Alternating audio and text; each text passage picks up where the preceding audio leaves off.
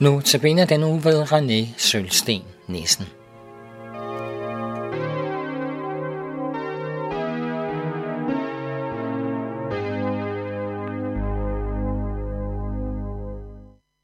Jeg hedder René, og velkommen til det sidste andagsprogram i den her uge. Vi har i den her uge beskæftiget os med flere skriftsteder i Bibelen, hvor at Gud bliver karakteriseret som en tilgivende og frelsende Gud. Og grund til, at jeg har valgt at tage udgangspunkt i det her emne, det er, at jeg tror, det er utroligt vigtigt for os at blive mindet om, at Gud tilgiver. Fordi vi har brug for Guds tilgivelse. Jeg tror, at mange godt kan forstå vigtigheden af at tale om tilgivelsen mellem mennesker. Men når det handler om den guddommelige tilgivelse, så er der mange, der har svært ved at forstå det. Fordi er det overhovedet relevant? Grunden til, at jeg mener, det er så vigtigt med Guds tilgivelse, det skyldes faktisk noget helt andet. Det skyldes et forfærdeligt faktum. Nemlig at vi mennesker, vi altid gør noget, som er forkert. Det er det, som vi i det bibelske univers kalder for synd og oprør mod Gud. Selvom mange ikke vil kalde sig for kristne, så tror jeg, at de fleste udmærket er klar over, at deres handlinger ikke alle er til opbyggelse for de mennesker, som de færdes blandt. At vi mennesker altid gør noget, som er forkert, er et af de livsvilkår, vi har som mennesker. Og på det her område, så er Bibelens tale faktisk klar. I salme 51, vers 7 står der, I skyld har jeg været, fra jeg blev født i synd, fra min mor undfangede mig. Altså, jeg er faktisk syndig helt fra min undfangelse af. Og i kapitel 3 ved Romerbrevet, der står der, der er ingen retfærdig, ikke en eneste. Der er ingen forstandig, ingen, der søger Gud. De er alle kommet på afveje, alle er fordærvet, ingen gør godt. Ikke en eneste. Deres trube er en åben grav, med deres tunger taler de svig. Deres slangegift under deres læber. Deres mund er fuld af forbandelse og forbitrelse. De er rappe på fødderne til at udgyde blod. Vold og ulykke er på deres veje. Fredens vej kender de ikke. Guds frygt har de ikke for øje. Problemet med, at vi gør ting, som er forkerte, det er, at Gud han kræver perfekte mennesker. Det lyder lidt skørt, men det gør Gud faktisk. Gud er hellig. Han tåler ikke fejl. Han tåler ikke brist. Han kræver fuld perfektion af os mennesker, før han vil sammen med os. Jeg er ikke nok med, at han ikke vil være sammen med os. Hvis vi ikke er perfekte, så vil han forkaste os på dommedag, hvis vi ikke var perfekte. Med udgangspunkt i det vers, som jeg læste for lidt siden her, så ser vores fremtid temmelig mørkt ud, hvis det her det er rigtigt. Fordi der er jo ingen af os, der er perfekte. Vi gør alting noget, som ikke er rigtigt, som er forkert. Vi sårer andre. Vi sårer også os selv. Og derfor er det, at vi har brug for Guds tilgivelse, så han ikke ser vores perfekthed. At han, at han ikke ser vores uperfekthed. I tilgivelsen, der vælger Gud faktisk, og det er den, vi har brug for. Der glemmer han vores forkerthed. Han glemmer, at vi ikke er så perfekte, som vi burde være. Og derfor er det, at tilgivelsen er så vigtig, så anderledes og så fantastisk egentlig. Jeg vil gerne læse en vers fra Bibelen, som jeg selv er rigtig glad for. Og jeg synes, det beskriver tilgivelsen ret godt. Det står, så langt som øst ligger fra vest, har han fjernet vores synder fra os. I tilgivelsen, der fjerner Gud synderne fra os. Ja, så langt som øst ligger fra vest. I tilgivelsen, der glemmer Gud det, vi har gjort forkert. Han glemmer, at vi har været ulydige mod ham.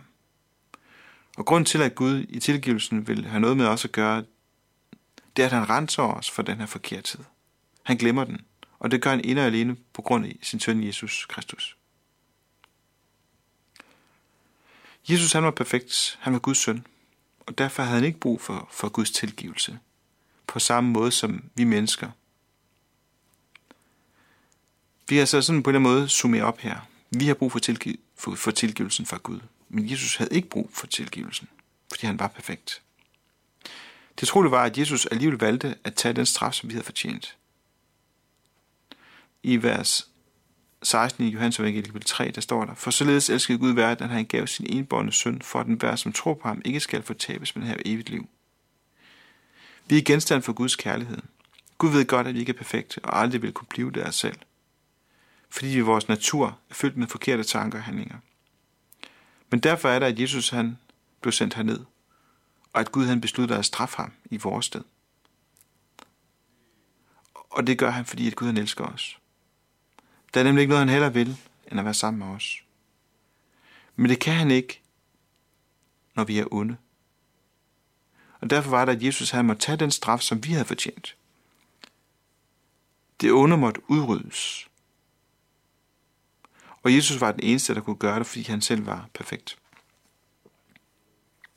Derfor er det også, at Jesus han er centrum i kristendommen. Han fjernede det, som var imellem os og Gud. Han gjorde det muligt for os, så vi en dag kan være sammen med Gud for evigt. Tænk, Guds søn valgte frivilligt at dø, for at du og jeg kan fordele i Guds tilgivelse. For at vi en dag kan få lov til at være sammen med Gud. Det er utroligt. Min påstand har været, at den guddommelige tilgivelse nok er den allervigtigste, når vi taler om tilgivelse.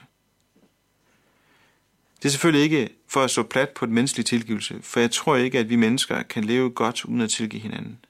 Men den guddommelige tilgivelse er den vigtigste, fordi det drejer sig mere end et forhold mellem mennesker. Det forholder sig nemlig sådan, at, at Gud og mennesker har brug for at blive forsonet. Den guddommelige tilgivelse, den handler om, om forhold mellem Gud og mennesker. Så bare for at vi må forstå vigtigheden af Guds tilgivelse, så drejer det sig om himmel og helvede her. Hvis vi ikke får del i til Guds tilgivelse, så vil vi gå fortabt, som det står i Bibelen. Vi bliver genstand for Guds fred. Og det er ikke rart at tænke på, når Gud han er hellig. Men hvis vi får del i tilgivelsen, hvis det går op for os, at Jesus tog den straf, vi havde fortjent, der vil vi altid skulle være sammen med Gud. Han vil stadig være hellig, men når det onde i os er borte, fordi det blev fjernet, så vil vi ikke være genstand for Guds fred, men hans kærlighed. I Bibelen er der nogle sætninger, der siger noget om, hvordan det vil være i himlen, når den her uperfekthed er renset fra os. Der er nu står nogle vers i Johannes åbenbaring, det sidste skrift i Bibelen. Og jeg så en ny himmel og en ny jord, for den første himmel og den første jord forsvandt, og havet findes ikke mere. Og den hellige by, det nye Jerusalem, så jeg komme ned fra himlen fra Gud, reddet som en brud, der er smykket for sin brudgom. Og jeg hørte en røst fra tronen sige, nu er Guds bolig hos menneskene. Han vil bo hos dem, og de skal være hans folk. Og Gud vil selv være hos dem. Han vil tørre hver tårer af deres øjne, og døden skal ikke være mere. Ej heller sorg, ej heller pine skal være mere. Til det, der var før, er forsvundet. Prøv at tænke der vil Gud være sammen med dem, der tror på ham. Han vil tørre tårerne af vores øjne. Der vil ingen synd være, ingen sorg, ingen død, ingen pine. Tænk at få lov til at være sådan et sted her. Det utroligste er, at det er muligt at komme der, og alt på baggrund af det utrolige. At Gud lod den straf, vi havde fortjent, over vores uperfekthed. Det lod han falde på sin egen søns, Jesus. Så tror vi på Jesus, så skal vi få lov til at være sammen med Gud i al evighed. Det er derfor, det er så vigtigt at tale om den guddommelige tilgivelse, fordi det er nødvendighed for at kunne tale om at kunne være sammen med Gud i al evighed. Og det er det, vi håber og ønsker for både jer lyttere, men sandelig også for os, som sidder herinde. Vi har alle sammen brug for Guds tilgivelse og Guds øh, kærlighed, for at vi kan få lov til at være sammen med ham for evigt.